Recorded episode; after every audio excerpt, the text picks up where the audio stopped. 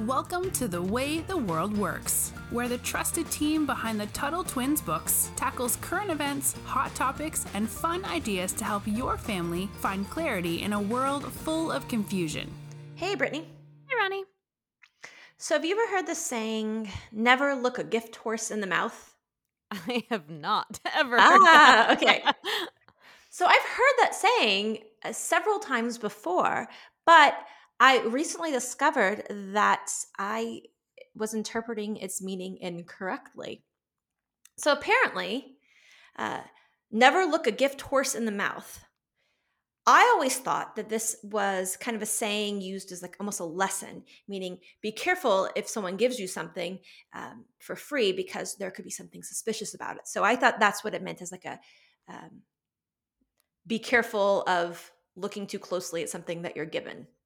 But I, I found out that the saying comes from a guy named Saint Jerome in 400 AD, and uh, he was comment, commenting on Paul's letter to the Ephesians, which is a book in the Bible, and he made a comment about the practice then of looking at a horse's teeth to determine its age. Did you know that you could do that? I didn't know I that. Did not no.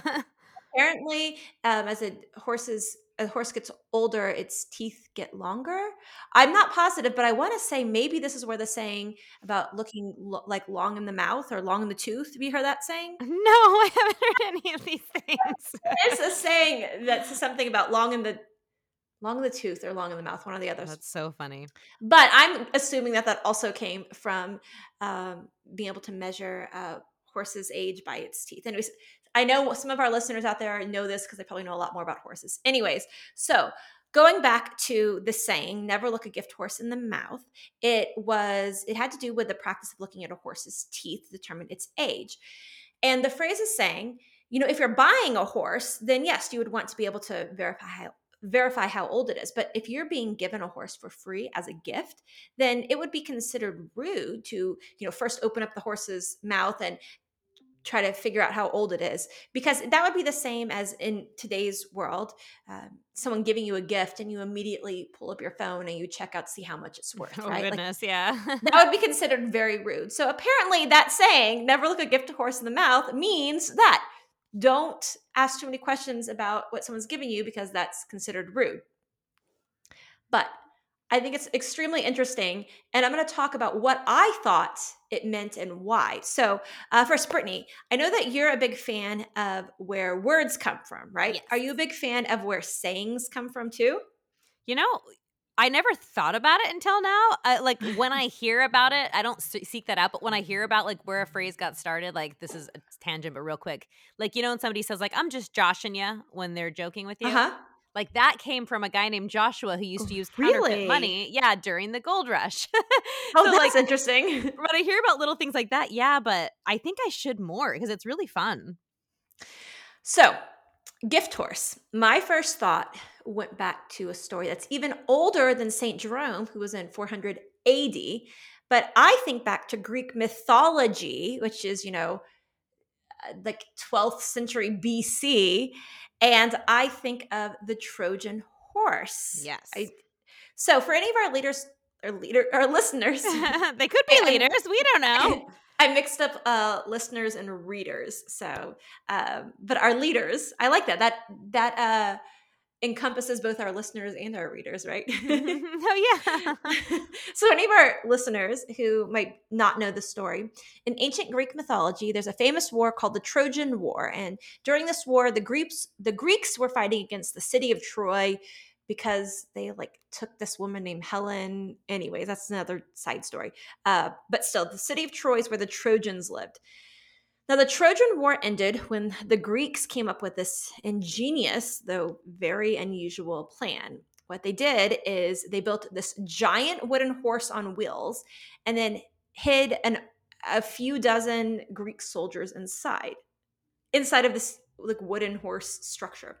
Then they wheeled the giant horse structure to the outside gates of Troy and then they left it there.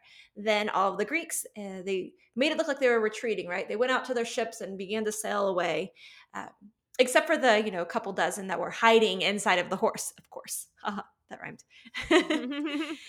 so when the Trojans saw this horse, this huge wooden structure outside their city walls, they thought, oh, it's a kind of a peace offering, or that this is um, the Greeks are retreating and they don't want us to chase after them while they're retreating. So it's a like a kind, it's like a gesture of uh, surrender or something. So they were like, oh, this is huge wooden gift horse. It's a sign of defeat. And they opened up their city gates and they wheeled the horse inside, not knowing that there were Greek soldiers hiding on the inside. Hmm. So then during the night, the soldiers that were hiding in the horse, they popped out.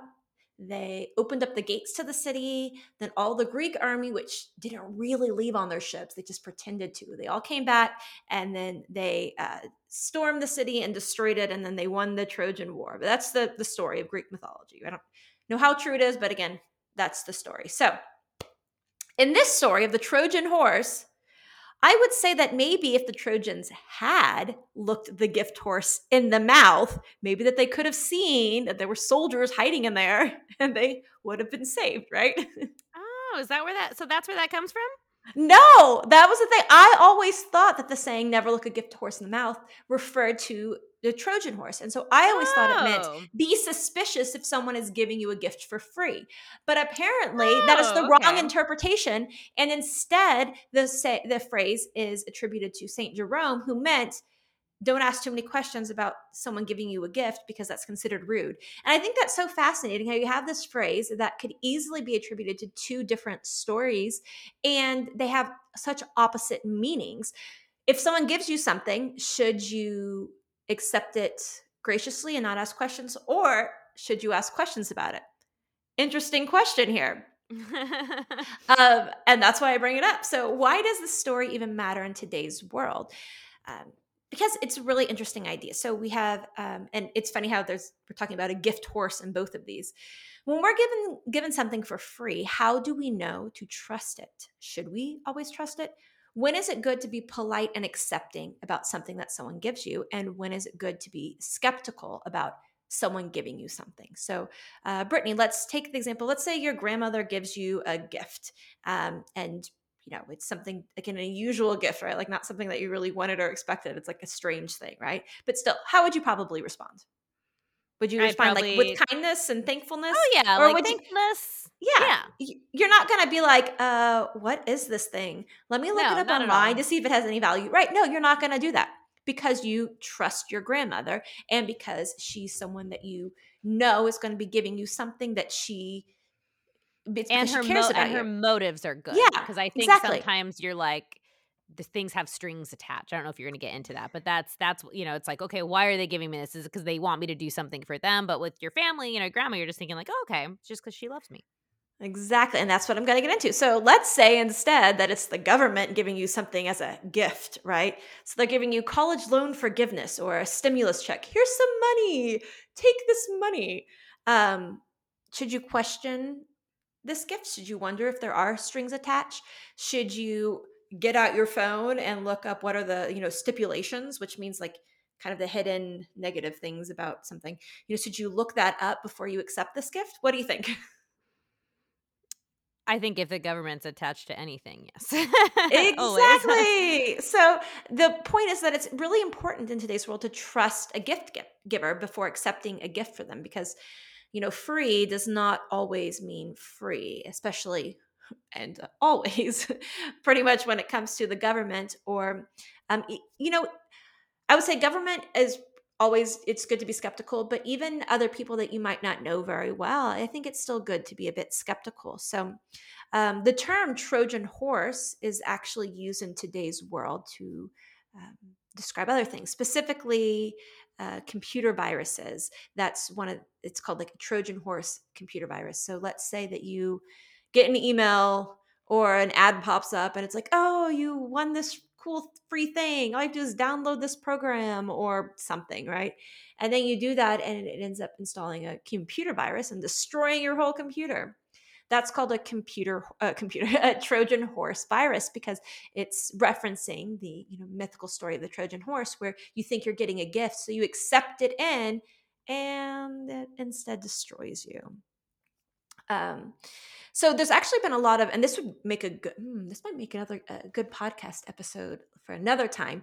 Uh, but I was reading about there's actually been other like war campaigns that involve kind of like a spying or bait and switch type of scenarios that almost feel very similar to a Trojan horse scenario. So you would think that you know based on greek mythology which so many people know that um, that strategy of, a, of a something like a trojan horse wouldn't be used today but oh it's used all the time today because people um, you know they, they like the idea of, of free things. In fact uh, i was reading about a marketing strategy on a linkedin article which is this professional networking website that a lot of uh, adults use but that there's uh, actually a marketing strategy called the Trojan horse marketing strategy. Really? Where you like yeah. trick people subtly into doing something? I mean, essentially, yes. So it's when you uh, market to people, uh, usually online, uh, by appearing to be you know just kind of like a story that's shared by people or uh, anything that's not an ad. So you appear to be not an ad but then once people are click on it uh, it actually you know draws them into the sales funnel as they call it which means like gets you onto their website and then it starts giving you all this information about buy our stuff. Now um yeah so the whole point the reason why it's considered trojan horse is because the original ad is designed purposely not to look like an ad. It's meant to look like something mm, you want. Mm, this cool okay. story to share, or uh, you know, this cool video. I, I, guess similar in a way to kind of clickbait, um, but it's clickbait. Most people can decipher now. So for like Trojan horse marketing, would be a little bit more deceptive than that. Now, you know, I want to say that Trojan horse computer virus, that's much worse because that's destroying your computer. But with Trojan horse marketing, I mean, there's so many different ways to market out there. So it's not necessarily bad if people are doing this. It's just a marketing trick. And the smarter you get at learning these marketing tricks, it just makes you wiser and how you spend your money. But, anyways, so the whole takeaway from all of this is when you receive a gift horse, be wise in choosing if you should look it in its mouth before accepting it. Question who is, who is giving it to you and their possible motive. I mean, that's a good lesson. Uh, and yeah, I never thought. I'm thinking a lot about origin of sayings and stuff right now. So it's really fun. Awesome. Well, guys, don't forget to like and subscribe to our podcast. And until next time, we will talk to you later. All right. See you soon.